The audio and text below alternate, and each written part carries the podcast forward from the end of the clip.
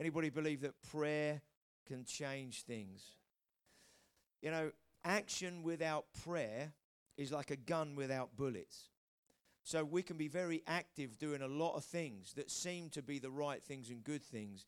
But actually, uh, whatever we do, our lives need to be loaded, if we can put it this way, with the Word of God.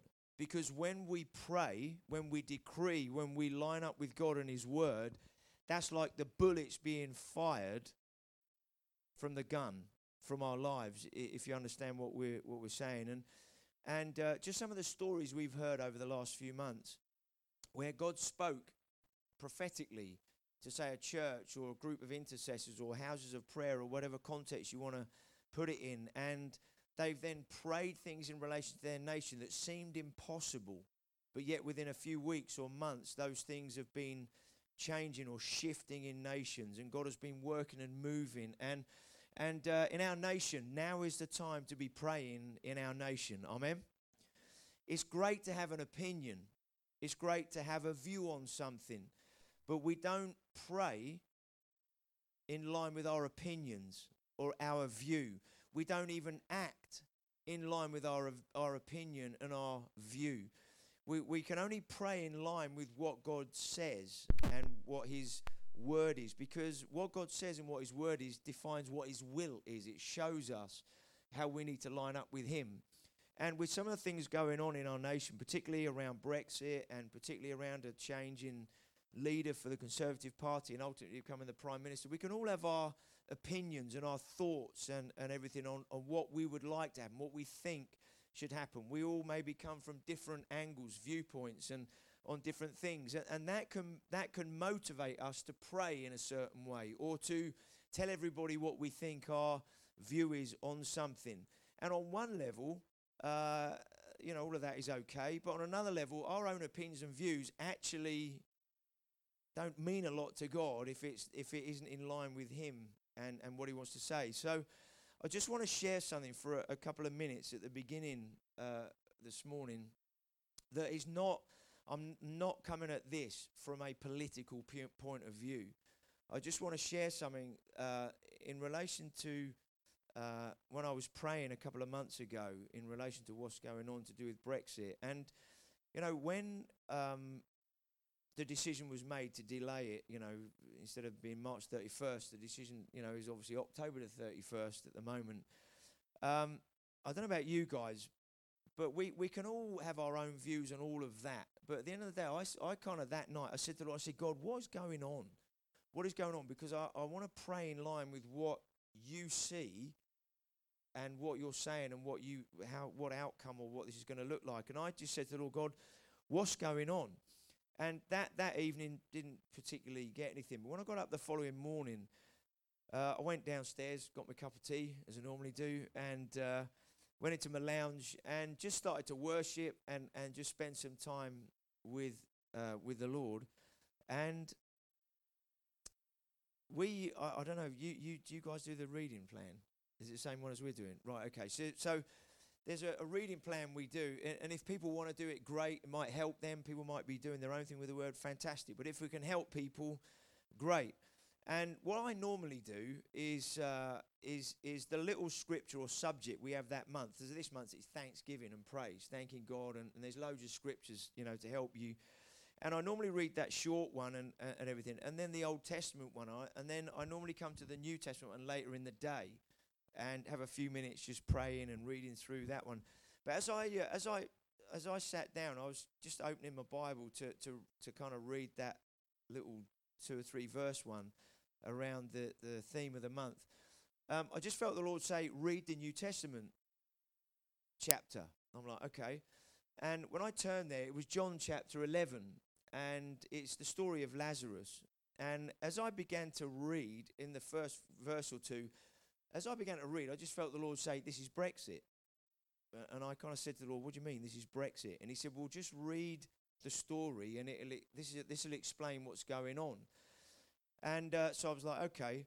And I just want to bring a couple of things out, and uh, and and there is a conclusion at the end, and you you'll come to your own conclusion from whatever it says in the story. But uh, I, I began to read. So now a man named Lazarus was sick. And as God said to me, that's Brexit. He said, read it, read the story uh, with your with your nation in mind in terms of what's going on.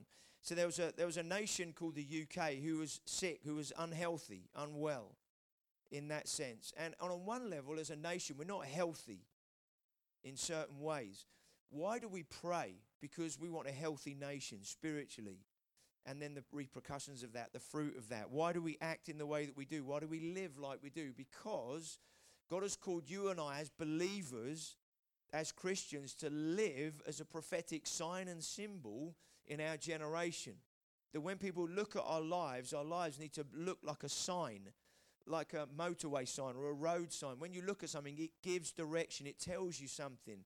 And we want to live our lives like a sign that when people look at us, there's that our lives are saying something. That there's, it's not that we have to persuade people in that sense, but just the way we live and the way we are, are like we're living in a certain direction, and that should speak to people in different in different ways.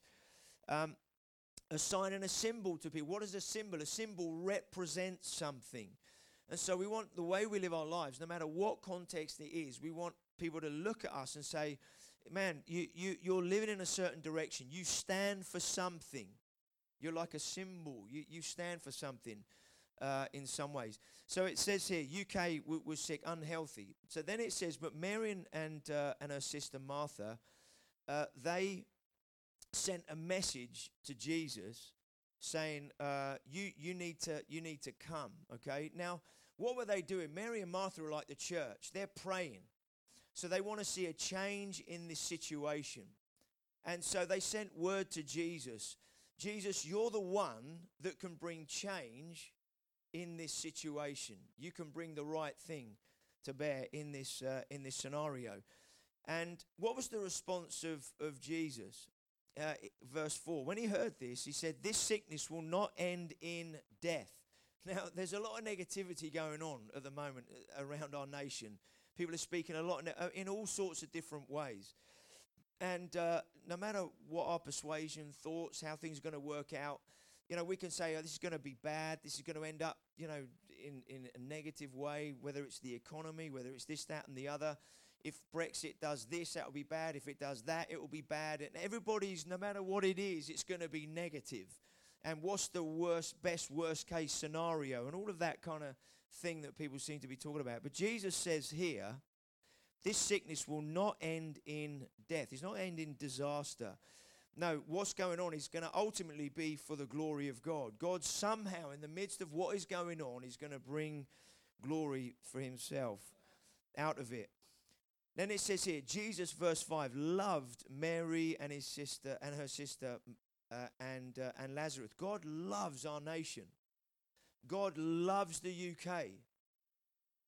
God loves France, Italy, Germany. He loves the nations. Jesus died once and he died for all. God doesn't love our nation more than any other nation. Okay, so I've heard all sorts of things, probably like you have. God wants to bring us out of the E U because he's going to judge the E U for who they are, all of that sort of thing. God is weighing the nations. One day every nation's going to be judged. Like every individual is going to have to face judgment. But God's not saying the U K's better than another nation, so we'll bring them out of the E U, which is some evil kind of empire. And uh, we understand there are certain things that will operate spiritually and are going on spiritually uh, and everything. But God's not bringing us out because he loves us more than any other nation. God has a call and a plan and a purpose on every nation. And and he has things for our nation that he wants to, to work out. Anyway, but then, uh, listen to this, verse six. But when he heard that Lazarus was sick, he stayed where he was two more days. Now, pastorally, that's probably not the best thing to do, is it? Um, if if you rang up, if you rang the, the leaders and said, look, m- one of my family members is dying, would you come round and pray for them? Because we believe if we pray, they're going to get healed. And they turned around and said, yeah, we'll be there in a few days. That probably pastorally is not the nicest thing they could have heard, right? I don't know. But Jesus uh, knew something bigger was going to go on in this situation. Now, there's obviously a delay in what's going on, and it's easy to say, well, where's God in it, or what's going on? And and and when Jesus did arrive, they said, you're too late. You missed it. He's already died. And it's very easy to say, you know, look, things are being delayed in the natural and this, that, and the other. It's going to be too late. It's going to lead to more problems, more issues, and all of that kind of stuff. Because most people look at what is going on in the natural. But as believers, we're, we're called to look at things with the eyes of faith and a trust in who God is. So let's uh, kind of jump a few things just from a time point of view. So Jesus turns up. They say, you're too late. He says, don't worry. You, you know, just believe and you're going to see the glory of God. So what happens ultimately? You, we can see he has a love for them and for Lazarus because it, it, outside the tomb, he weeps. So God is, Jesus is praying for our nation right now. When we pray, prayer is not trying to twist God's arm to get him to do what we want him to do. Prayer is lining our mindset, understanding, our heart, our will up with his will and his mind and his heart and what he's doing. So when we pray, God's on his throne. He speaks to us so that we can come into agreement with him and into alignment with him. And then what we pray that way into the situation is going to be God's purposes. So we're not trying to twist God's arm to get him to do what we think he should do in the situation. Prayer is saying, Father, I submit my mind, my understanding, my opinions, my thoughts, my motivations, whatever I would like. I'm submitting all of that to your mind, your heart, and your will, so that not just what I pray, but even then what I say and what I then do is in line with your will. Because how many of you know you can pray one thing in the prayer room, uh, but you can then say something different outside of it, and we want the two to be in alignment. So what did he do then? He stood outside the tomb. What was the first thing he did? He said, roll the stone away. So roll away everything that stands in front of what I want to do. Roll all the issues, the arguments, all the things that might want to hinder and stop what I'm about to do. Let's just move all of those out of the way because I'm about to speak and do something. And so, you know, all the, the various what we think could happen, how we would like it to happen, and all those kind of things. Roll those all out of the way for a minute. Because you can argue, nobody knows, do they, at this moment, exactly how things are going to work out. But uh, then what does he do? He then speaks and he says, Lazarus, he said, come forth or come out. And so Lazarus came out when you read the story, and but he was he still had the grave clothes on. And at that moment, Jesus didn't say, great, he's alive, just leave him as he is. He said, now take the grave clothes off so that he may live or so that he may go free, depending on what translation you, you read. Now, you can come to your own conclusions in that. And I'm not standing here this morning making a political statement that this is where my view or anything. This is just when I prayed and said, God, what what is going on in this situation? Uh, because I want to pray in line with your will. I don't want to pray what I think or other people's opinions or whatever. And uh, and and it, as I read this story and this uh, scenario, obviously the the the, the end is what it is. Uh, Lazarus come out, take the grave clothes off. So there was no, when you looked at him, as well as what was happening in his life going forward, there was no connection whatsoever with what he just come out of. He was free to be. There was no sense of there's still death on him or whatever in this story. And, and in, in if we translate that into the Brexit thing, there's there's nothing on the nation that still connects it back into what it's just come out of. Now, you might say, Clive, you are making a pretty strong political statement here right now. All I'm saying is I'm what I read in there, and in line with that, that's personally for me what I've then been praying is, Father, I thank you want us to come out of the E U. You want us to be totally free, to be who you've called us to be. And whatever that means as a nation then, as we bless the E U, as we bless the rest of Europe, as we bless other nations, continents, Israel, whatever context, you, you, you want us to be free to be who you've called us to be as a nation. So I just want to share that with you, right? And and I, and in different prayer context we've been in recently, different like global prayer call, two different scenarios with that, Jerusalem prayer breakfast in, in a couple of different nations, one in Jerusalem, one in The Hague uh, recently. And when we've when people have asked us, um, what's going on with Brexit? And, and I said, well, what do you believe God's saying to you? And most people I've talked to, um, either they say, well, I don't really know what God's saying. We're just kind of praying, God, your will be done on earth as it is in heaven. And uh, and and we've just said, well, look, the only this is what I've had and, and, and whatnot. And, and quite a number of people from different nations, even the other side of the world, that God has put this nation on their heart at this time to pray for every day, even uh, at the moment. They said, well, when we've been praying, the thing that God has just keeps saying to us is God wants the U K to be completely free to pursue the call that it has on it as a nation, uh, without any ties, strings, and all of that attached, uh, and all of that. So I'm going to lob that out, and I, and I know that's, uh, there's some contentious thing to say this morning or whatever, um, but I just want to leave that with you, and, uh, and you can pray into that yourself, or whatever you believe God is saying to you at this uh, at this moment. Is that okay? Got a hearty response, didn't it? Maybe you guys up here, are, it's, it's much more of a contentious issue than it is down where, where we are. But anyway, even if you don't like what I've said, you can park that. You still like me, love me, and just be open to receive what, what I believe God wants to say this morning. Is that okay? Because you might be sitting there going, well, that's it, I've written him off. I don't like him. I'm not going to listen to what he's going to say now. Uh, so don't cl- close your ears off and your heart off to, to that. I'm just sharing. That's what I believe, uh, for me, God was saying in, in the middle of this situation. Amen. Okay. There's just an atmosphere in the room right now. Anyway. Okay. Now, we're living in unprecedented days, unprecedented times. And we see in the natural, there's a lot of unprecedented things taking place. There are things going on now that five years ago, if you said this would be going on, maybe in the way that it is, people would struggle to believe it, ten, fifteen years ago. And and we're living in unprecedented days. Now, the word unprecedented means uh, without previous instance, it never before known or experienced, unexampled, unparalleled, unprecedented events taking place. Well, that might be taking place in the natural, but also God, I believe, is speaking spiritually that we're at the beginning of an unprecedented time spiritually.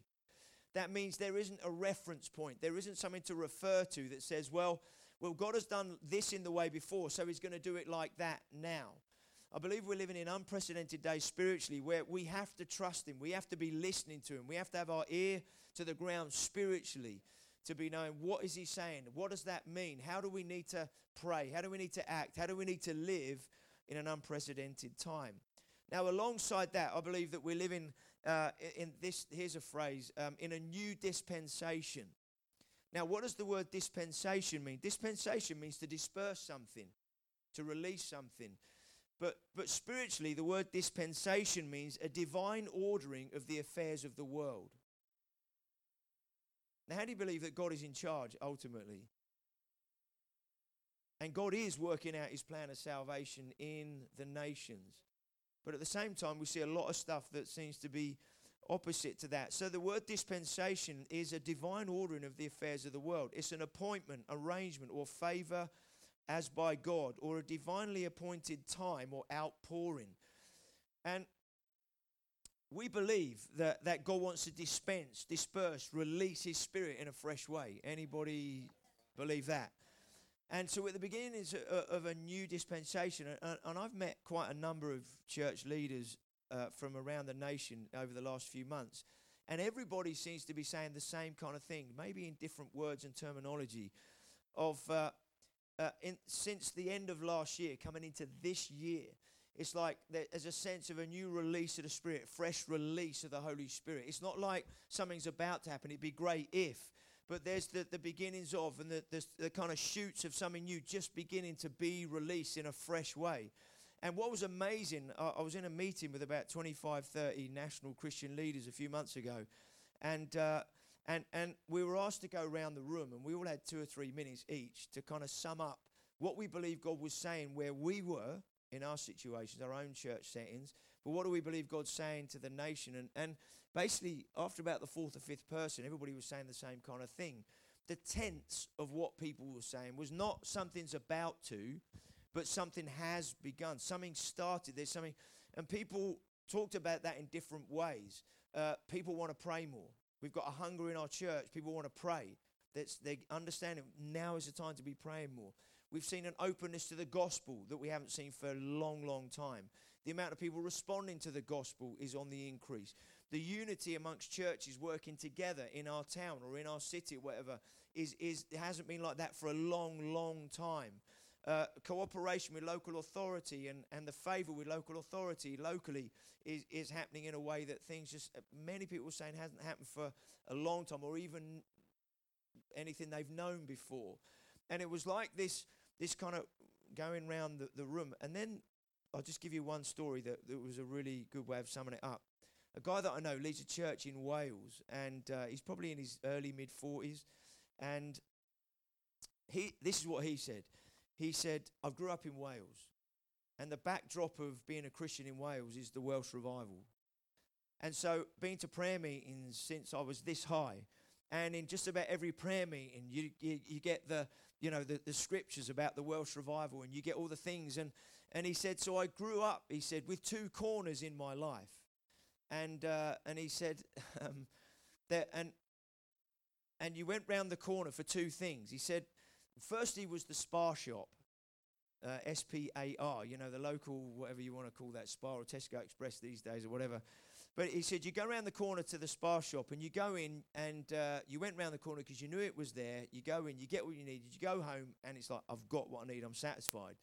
He said the other thing that was around the corner was revival. And uh, he said, you all know the scripture, hope deferred makes the heart sick. And he said, if I'm honest, he said, I've I've had we've I've been in so many prayer meetings, so many prophecies, so many this is just about, it's about, it's about to happen. And he said, if I'm honest, over forty years of hearing all this stuff, and I've not seen what was supposedly round the corner. So he said, every time I went round the corner to find revival, he said, I never found it. And was just disappointed, disillusioned. He said, but I can honestly say in the last three months, so this was in February, end of February, early March. He said, I can genuinely say in the last three months, we've gone round the corner as a church and that hope deferred, making the heart sick, has gone. He said, we're, he said, to sum up what you guys have all shared in the room, it's like there is a fresh release of the Holy Spirit and something that I've lived with for so long has gone in terms of disappointment. And he said, God is on the move. God now. Does that mean he's on the move in a scale that we want to see? No, not yet. Um, but there's the beginnings of something fresh, something new. Our response is to plug into God, is not to wait. And I know in our own situation, we've seen a fresh release of the Holy Spirit and just new people coming back, uh, people that what you call prodigals, you know, people that have gone away from the Lord coming back. We've seen quite a number of people who are just coming back to the Lord, whose lives have been an absolute mess. And what God's done in them in, in a few months just radically changed their lives and gotten back. People who are coming from the community, who might have been reaching out to for a while, they're just coming, but they're coming with their families. They're turning up on, on a Sunday, and uh, their, their kids are loving just being part of the kids' church or, or whatever you, you want to call it. But then the parents are coming, giving their lives to the Lord, and their lives are getting totally transformed. And it's It's it's the depth of what God is doing, as well as, say, numbers. It's not just about how many numbers come across the threshold. It's the depth of what God is doing in people's lives. And and uh, so in the days that we're in, you know, our response is to make sure that everything in our lives is in, in order and is in line, you know, with God and his purposes. Uh, because what people get saved into is what they become.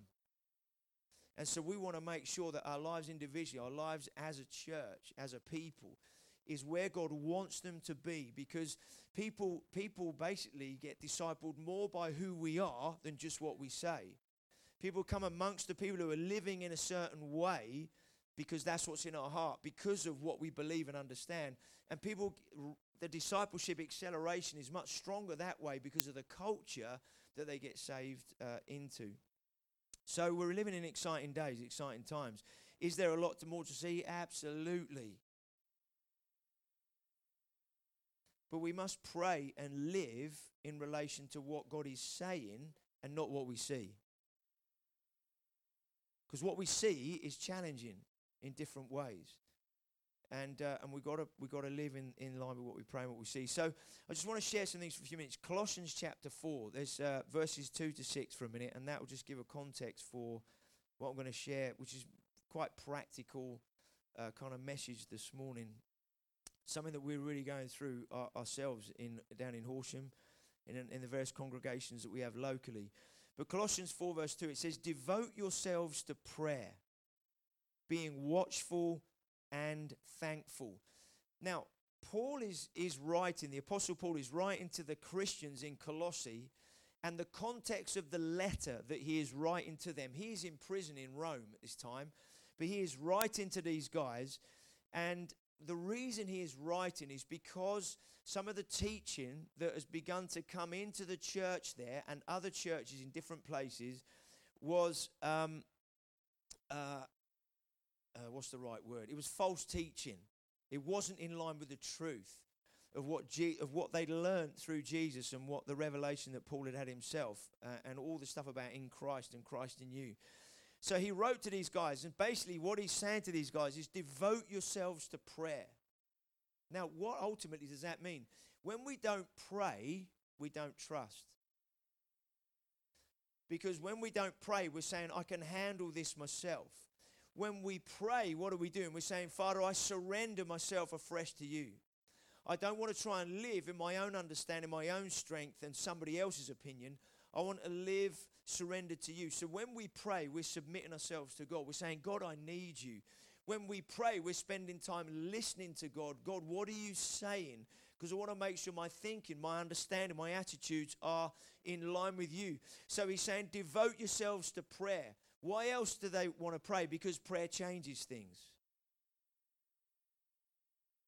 Now, we always need to act in line with our prayer, but the change begins with prayer. Then he says here, so he says, devote yourselves, give yourselves to prayer, be a person of prayer. Now, he's not just talking about to the intercessors. He's talking to the body, to you and I, all of us here. And he's saying, devote yourselves, be a person of prayer. Then he says, be watchful. Now, why is he saying be watchful to these guys? Because if you're not being discerning, if you're not watching out, you can easily be deceived. You can easily be taken off over here or over there. So we need to be watchful in terms of what we're what we're thinking, what we allow to go on, what we allow to be shaping who we are. Be watchful, be discerning, because there's a lot going on. And it's very, as we said earlier, it's very easy to be opinionated about all sorts of things. But we want our opinions to be God's opinions, God's mind, God's thoughts. Devote yourselves to prayer, being watchful and thankful. When you're thankful, what are you doing? When you're thanking God for what he's done, you're reminding yourself of who he is. You're reminding yourself of what he has done.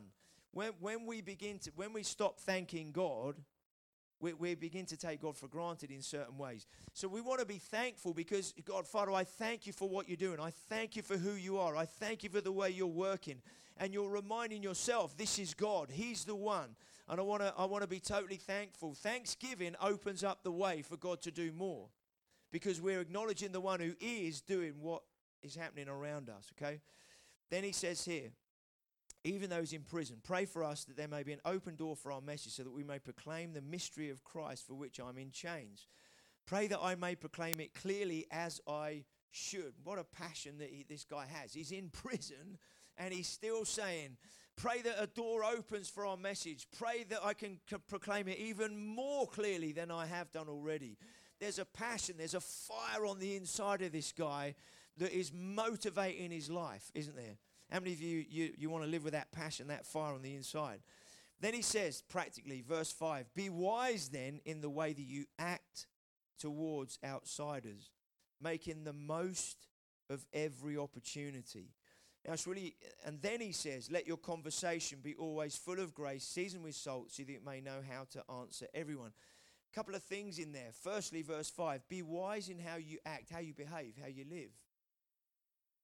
But then also, the conversations you do have, make sure they're full of grace, seasoned with salt. So there's this lifestyle, actions, the way we are, but there's also the things that we say.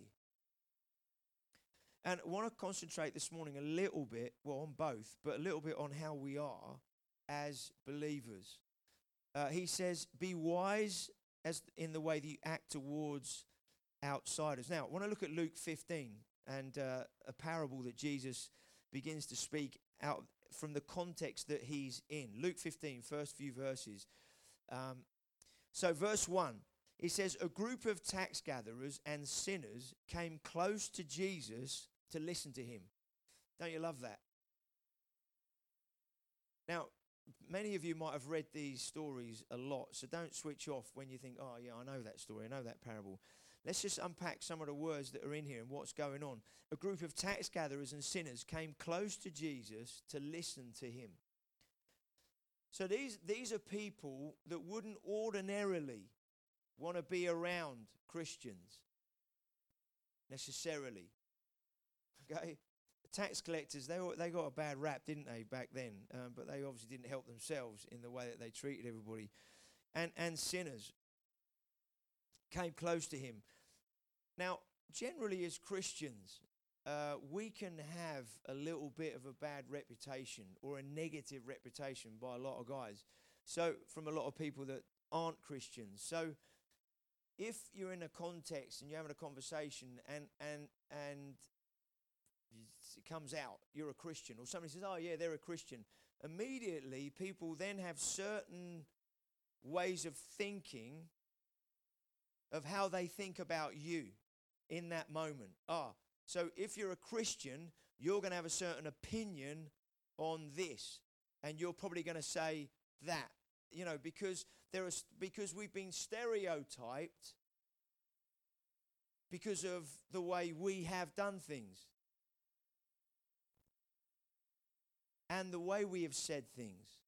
So in John, I think it's chapter ten, verse twelve to fourteen, um, when Jesus says, I only say the things my Father gives me to speak, we often stop there. And what we do is we stand on our soapbox at that moment and we say stuff to people that might be right. But we forget the few words that go after it. He says, I, I say what my Father gives me to say. And then the rest of the verse says, and how to say it. It's either John ten or it might be John twelve. Uh, it's, it's in one of those. But he says, and how to say it. Now, how we say things is just as important as what we say. As what we say. Because of what we say and how we act sometimes as Christians, man, we put people off. We put hurdles up that then people have to jump over to even then be open to listen to anything we're going to say. And so uh, when uh, when the it says here, they came close to Jesus. Now, if somebody's going to come close to you, maybe there's some different reasons why they come close to you. Maybe people came close to Jesus because they were intrigued by him. They'd heard about him. They'd been intrigued by this guy. You know, have you heard about this guy, Jesus? When when he talks, I've never heard him. He says things that people don't say. I've never heard people say things in the way that he says them. The way he acts and, and does things. It, I, I, I'm, I'm intrigued. I want to go and find out about this guy. So maybe some people came close to Jesus because they were intrigued. They wanted to be close. They wanted to find out about this guy. They were intrigued about him. Maybe others, they wanted to be around him because they liked the guy. The way Jesus came across, the religious people didn't like him because he challenged them. He, religious people is about, religion's about performance, isn't it? You've got to do this and this and this to be acceptable to God, to make sure you've ticked all the boxes. And religion brings separation between people and God. Whereas Jesus came to bring relationship and connection. And there was something about Jesus. Maybe some people liked him. They just liked the way he was. I like this guy. I like the way he is. There's something about him. I like him. Maybe others, they felt safe around him. I think we underestimate the importance of being safe. See, in a, in a church setting, for example, You you could have somebody that's really anointed, amazing preacher, teacher, all that kind of stuff going on. And uh, and you can be like, wow, that's brilliant. But for some reason, if you don't feel safe or you don't feel you can trust someone, You might say, well, it's, it's great, it's brilliant, but I just don't, re- there's something, I just don't trust this person. So I, I don't know if I'm going to stay because I, I'm not I'm not really sure. And I think in leadership, we, we underestimate the power of safety, the power of being safe. And and when people, why the tax collectors and sinners, particularly sinners, came close to Jesus, let's just talk about people who are in, in the Bible here, prostitutes. They wanted to be around Jesus. They wanted to be near Jesus. Maybe Jesus was the only guy that they came across that when he looked at them, he didn't look them up and down and check them out. Maybe when a prostitute looked at Jesus, maybe he was the only guy that they didn't feel like this guy wants to use me and abuse me for his own ends. There was something when they were around Jesus, they felt safe. They were like, when I'm with this guy, there's something about him that doesn't make me feel want, want, used and abused. There's something about this guy that I feel accepted. I feel like I want to be around him because I feel safe when I'm with this guy. When I'm around him, there's something about him. When I look into his eyes or when he looks at me, there's something that isn't full of lust and greed and selfishness. There's something when he looks at me that pierces on the inside of me that feels like I want to be near him because I feel accepted. How many of you want to live like this? Because, it, it, you know, the, the world needs to come across Christians more and more where we're not coming from a judgmental point of view. We're not coming f- from a soapbox point of view. We're and and this the, anyway. Let's just move on. Next verse. But both the Pharisees and the teachers of the religious law murmured against him. Listen to the way that they described Jesus, because the Pharisees described Jesus because of what they saw. They described him because of how he lived. Okay, so this is their description. This man, they said, receives sinners and even eats with them. Now, for the Pharisees, they could not sit with people that they classified as tax collectors and sinners. Because to sit with somebody, and some of you will know this, to sit with somebody says you identify with them. To eat with them says an even stronger statement that you are friends with them. And the word they use there for receive, there's different translations. It, it, it depends on what translation. But the word they use there for received or whatever actually means to, the word received there means to show hospitality, to sit with somebody and to embrace them. So they describe Jesus, who was also a rabbi. Jesus wore the same kind of clothes as a rabbi. How do we know that? Because the woman who was sick for twelve years, she'd gone to all the doctors, she'd spent all her money, she was getting worse. She said, if I just push through the crowd and touch the hem of his garment, because on the hem of a rabbi's garments were tassels, and, and the different tassels represented different things. And the ta- some of the tassels on a rabbi's clothing represented scriptures for healing. And she knew, if I can touch him, I'm going to be healed because he's a rabbi and therefore there's healing to be received. And and so the rabbis saw him as a rabbi, even though they, he blew their minds. And so for a rabbi to sit in the context they he was sitting was just all against all the protocol and all the political correctness for rabbis to to to, to do. And, and so they described him as a man who, who showed hospitality, who sat with people and embraced them. Wow. So what are we talking about this morning? We're talking about God's heart for people. See, we can have all the right words. We can say all the right things. But what do people pick up more than just the right words? They they pick up the heart by which we live. And we are then having communication and talking with people and spending time with people. So then Jesus taught them this parable. So in that context, and we'll try and do this in an hour instead of two hours. Um, we'll try and keep this short. Verse four, he says, if anyone owned a hundred sheep but lost one of them, would he not leave the ninety-nine to fare for themselves while he went searching for the one that was lost? Until he found it. And then when he finds it, he carries it on his shoulders, full of joy. When he arrives home, he'll gather his friends and relatives. Rejoice with me. I found the sheep I had lost. And then Jesus says in this, I tell you clearly, there's more joy in heaven over one sinner, one person that repents, than over ninety-nine godly who do not need to repent. So Jesus starts his parable, if anyone owned a hundred sheep but lost one of them. I just want to talk about ownership for a minute. When you own something, you've there's been a transaction that has taken place some point, at some point where you've paid something for whatever it is that you own. And so you've had something called money that has a value, and you have then exchanged the value of that money for something, and so that something now represents a value. Now, does it mean it adds value to your life as a Christian? No, because our value and our identity is not in stuff. It's in who we are as a child of God. So having something doesn't necessarily add value that gives you more worth in your life, because our worth and value and identity comes as a child of God because of who we are in him and who he is in us.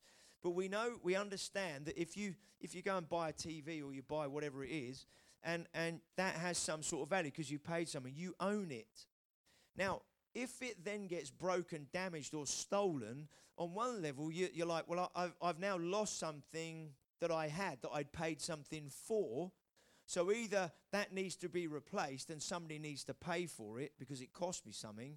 And so that, why? Because you've you've owned it. It has some sort of value in uh, in your life. So there's some, there's a difference between owning and borrowing. If you borrow something, it, the thing you've borrowed has value, but because it's not yours, it doesn't have the value in your life that something does, as if, as if you own it. So a friend might lend you their hedge trimmer, or, I don't know, do you have hedges in London? I mean, I don't know what you have in your gardens up here. Uh, what do you have? You do have hedges. Maybe you just have patios, you know. So maybe you borrow their jet washer to clean your patio or something, right? In in Horsham, we have hedges, so you can use your hedge, borrow your neighbour's hedge trimmer or whatever. Not as many, all right. Not as many, okay. Maybe sheep's not a good story for this one in London either, because you probably don't have many sheep either up here. Um, when when you borrow something, so you go to your neighbour, you borrow his jet washer or whatever it is, and you bring it home, you clean your patio, but because it's not yours, you want to look after it and you want to make sure you return it in the same condition you borrowed it, okay? But when you give it back, it's not like you've lost something in your life. Something's missing because it was never yours. So you've just returned what belonged to somebody else. But when you've owned something, when you've had something in your life and it's lost, something, something's missing. There's something not right here that I've that I own that's now gone, in that sense. And Jesus is saying to these guys, hey, um, oh, let's just, we'll come back to that. So when you own is different to borrowing. But then he says about uh, you then go after the lost one. Now, the word lost there that Jesus used actually means as if it were dead. So Jesus is saying here, if anyone owned a hundred sheep but then lost one as if it were dead. So it's not just, oh, it's gone missing somewhere and I'll find it. It's as if it's dead. And he's saying the shepherd's going to go and look for it and effectively bring it back to life. And because he brings it back to life, he then says, hey, what I thought was dead has now actually come alive. Rejoice with me. That's why he says in heaven there's more rejoicing over one person that comes from being dead spiritually to coming alive spiritually into a relationship with God. There's more rejoicing that way than there is with ninety-nine that don't need to repent or give their life to the Lord. And so what's Jesus saying at the heart of this story?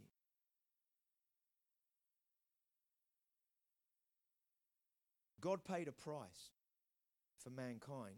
Now, this is before the cross, but we understand the other side. What is Jesus talking about here that they might not have fully understood in that moment, that we understand the other side of the cross?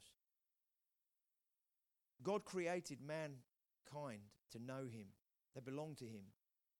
When man sinned, separated us, mankind, from God, something was then lost. Something was then missing. God had a plan to restore what was missing, to bring it back from the dead, to give it life. You and I. And he had to pay a price for that to take place. And in Revelation five, verse nine, it says, you were slain. He's talking about Jesus. And by your blood you purchased for God men of every tribe and language, from all people groups and every nation. Interesting how it uses the word purchased. It was like God was buying back and taking back into ownership. You belong to me. I've purchased you. Now, there are many people in the world that have responded and given their life to the Lord, and they're back in his ownership, if we can put it that way. But there are many that are still not back in his ownership, but because he's paid a price, he's like, he's saying, there's something still missing that I've paid for that I don't have. And I believe that God wants us to have an ownership in our lives in the same way that he has. That those people that we're reaching out to, praying for, family members, friends, those that don't yet know Jesus, that we're reaching out to, that it's not just where they're over there somewhere and maybe one day they'll give their lives to the Lord. But I believe God wants to put uh, uh, uh, his heart of ownership on the inside of us so that we're living, if I can put it this way, with a burden from him. Now, the Bible says that when God gives us a burden, his yoke is light and his burden is easy, or the other way around, his yoke is easy and his burden is light. That when God gives a burden, it's not a, a heavy burden to carry, but when we have a burden from God, there's something going on in the inside of us that will not settle until we see the fulfillment of what is put on the inside of us. Uh, we were recently in Israel, and uh, when whenever we're in Jerusalem, we always want to go to the, the Western Wall, or the Wailing Wall, where a lot of the Jewish people go and pray. And the week, the, the days we were there, we didn't really have any time during the day. So we, it was about ten, half ten in the evening, and we went down there, and it was the it was Pentecost weekend, you know, Shavuot as it's called there. And because it was Shavuot or Pentecost, uh, they it's a, it's what's called a double Shabbat. So it's not just Friday night to Saturday night, but it's also Saturday night to Sunday night. And so it was the Sunday evening, and it was, although technically it finished, there were so many Jewish people down there. The place was packed. And the ladies have to go one side to pray, and the guys go the other side. And whenever we go, we always go down there. And and, and I went down, and I always want to pray for them, for these guys, for the Jewish people, and for their salvation, for them to come to know Jesus as their Messiah. And I went down there, and s- this place was packed, heaving. And you know, you know, when you're faced with something, there's so many, all dressed in, in their, their black long coats and everything, hats and everything else. And they were, you know, praying with their, their, their Bibles and, and uh, or, or scripture or whatever they had. And they were doing all the rocking and everything else. They were in groups. And, and as I began to pray, Uh, you know, you, you read scriptures that are written specifically for them and for their salvation, everything. I was, and, and as I was beginning to just pray, it was like, um, the only way I can describe it is this total sense of lostness came over me. It was horrible.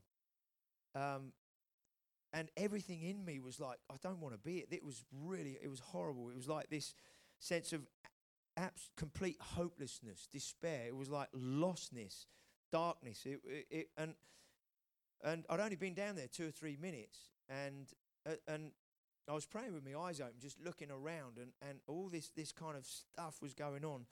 And I said to Lord, I said, God, I don't want to be here. This is horrible. I just want to go. I want to leave. And um, and and God said to me, I'm just showing you how I see them. I'm showing you where they're at in relation to me. And I was like, yeah, I, and on one level, I know that. Uh, and y- we would know that here. But it was it was like God was saying, Clive, I want you to experience what is going on in how I am, how I feel, what's going on in me towards them and where they are in relation to me. I want you to feel and experience the same lostness, the same separation and all of that at this moment. And and in the middle of that, I said, God, it's, it only these are miracle. Only you can reveal. And obviously, again, up there, we know that I- in that sense. And uh, and it was like God said to me at that moment, Clive, I want you to own them in the same way that I own them. I want you to pray from a place of ownership. Now, we, we're, we're developing relationships in different ways with people in Israel, but also with the Jewish community here in the U K. And and and um, and, and we pray for them. But it was like God was, I don't know what the right word, giving, imparting, releasing his heart for what's going on in him for them. And... Uh, And so I stayed obviously a while and prayed, but it was it was it, because of what I felt. It was hard. It was like God, you know. And uh, why does so? And this is God's heart for anybody that doesn't know Him. It's not just for the Jewish people, but it's for anybody that doesn't know Him. Your family members, my family members, your friends, my friends, people that we work with, people who are around our lives. This is how they are. It, it's if I can use this phrase for a minute. Um, anybody that doesn't know Jesus, it's literally like they're the walking dead. They might be alive naturally, but spiritually, it's like they're dead people walking. And God wants to open our eyes to the reality of what's going on. And sometimes we need a reality check spiritually like that, or we need God to do something, to show us something about people's lives, so that we don't just walk around with blinkers sometimes, and, and we walk past miracles that are waiting to happen because of that God wants us to connect with somebody for whatever reason in some way or other. Like the, the sinners, they wanted to be around it. They were intrigued about this guy. They wanted to be around him. They wanted to be near him. They want why? Because of who he is and what he said. And there are people around our lives, miracles waiting to happen.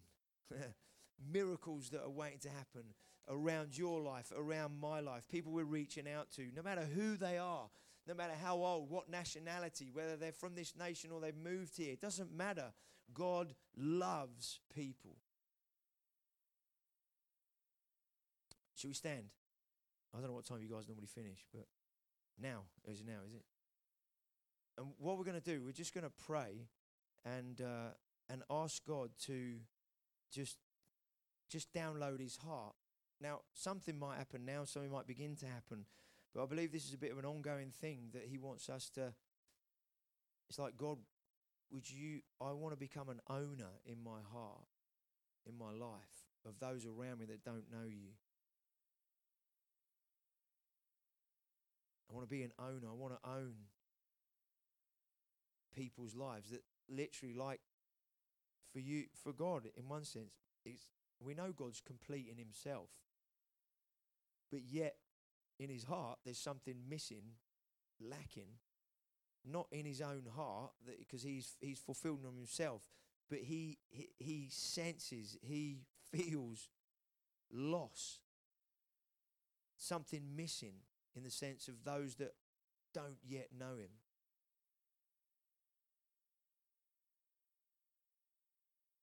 Carries that as a burden, and he wants to impart a burden into our lives for those around us that don't yet know him. Some people around our lives we get on with really well, but they don't know Jesus yet. There are other people around our lives that we struggle with and can be really challenging that don't know Jesus, but yet God wants to release his heart in us for them, whether we get on well with them or whether we find people difficult. That we don't look on the outside, we don't just look in the natural. Part of it is saying, Father, would you enable me to see people how you see them? Help me see them from a spiritual point of view, not just from a natural point of view. Anybody want to respond this morning and pray that? Maybe just rather than me leading you through saying a prayer, maybe you just need to say to the Lord yourself, Father, I, I want you to download your heart in a fresh way. I want to own people's lives around me that don't know you. I want to own them in my heart, that because they don't know you yet, it's like I, I'm living with a burden of, of there's an element of loss and lack in relation to that burden because they don't know you yet, that I can't just live easy, just live, just going on about my business, just knowing they don't know you yet. A burden from God is not a negative, it has a negative effect on you. When God gives a burden, it becomes a motivation in your life.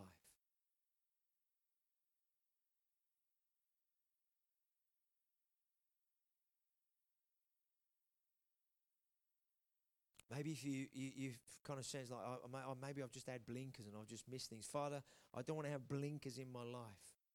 Father, would you open the eyes of my heart? Would you open my eyes spiritually so that I don't walk past miracles that are waiting to happen? Conversations, moments, whatever they might be, whatever they might look like. I don't want to live with blinkers. I want to live m- with my spiritual eyes wide open. Like it says there, being watchful, being alert for any moments, making the most of every opportunity, as that scripture in Colossians four says, making the most of every opportunity. So, Father, we thank you for a download of your heart today, this morning, that you would begin to grow that. And as we go about our lives the rest of the day and tomorrow, this week, that, Father, as we see people, your compassion would be released in a fresh way. As we're with people, your heart for them. Father, you know what's going on the inside of people's lives, that they may never let on to us because of the way people guard themselves. But, Father, thank you for your heart for them. You know what's going on in them and your heart towards them. Father, let us live with your heart for those people when we're with them, when we pray for them.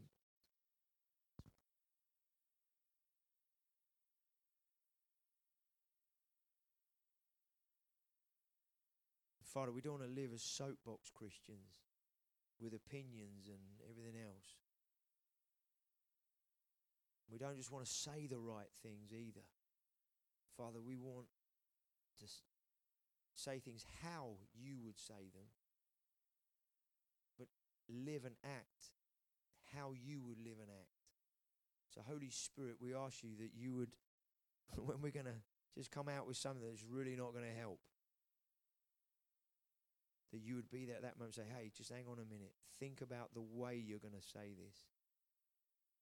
Think about the way you're going to behave now.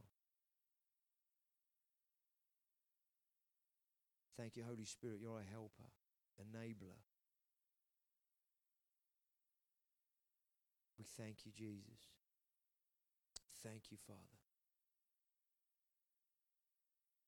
Now, just to close this morning, we, we, we've got a little bottle of mustard seeds this morning. And uh, when we were in Jerusalem the other week, there's a guy called Angus Buchan, who some of you might know of, South African guy, who's a pot- potato farmer, he's known as. And we ended up having a chat with him, and he started talking to us, and he said, hey, I, I, I, can I pray for you guys? And, and while he was praying, he said, look, I've got some mustard seeds in my, and I only do this when God prompts me, but I just believe God saying to give you some mustard seeds and pray over you. I believe God wants to multiply your your lives and your church and whatever you're leading, and bring an increase in a way that's beyond what it, you've seen before, and, and and everything. And so he prayed for us. And, and since we've been back, just in different meetings, just felt the Lord say to to give out mustard seeds, but they represent the harvest. It's the harvest, harvest. It, many, many people, multitudes of people coming to know the Lord, lives being transformed. And you know, one mustard seed c- reproduces itself between eight and twenty times. So you put one seed in and it produces eight of the same, or, or even up to twenty times. And what I want to encourage you to do, this is just as a, a sign really that you can do in your own home, is, is maybe grab two or three of these seeds per household after, at the end.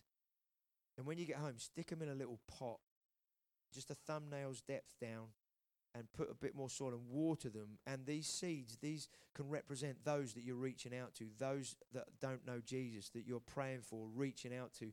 And within a week or two, these start growing, but they'll grow multiple times. They won't just be one seed plant, it will be many that grow. Because God wants to take what is in your life and he wants to multiply that into others. He doesn't just want you to have a few conversations here or there. He wants four, five, eight, ten, fifteen, twenty people to come to know the Lord through your life. Anybody believe that this morning? Come on, we've got to lift our eyes. We've got to lift our eyes beyond just, maybe I could have a conversation. Maybe that's a starting point. We need to lift our eyes with expectation of faith that God wants to multiply the same life in you into others, but many times over.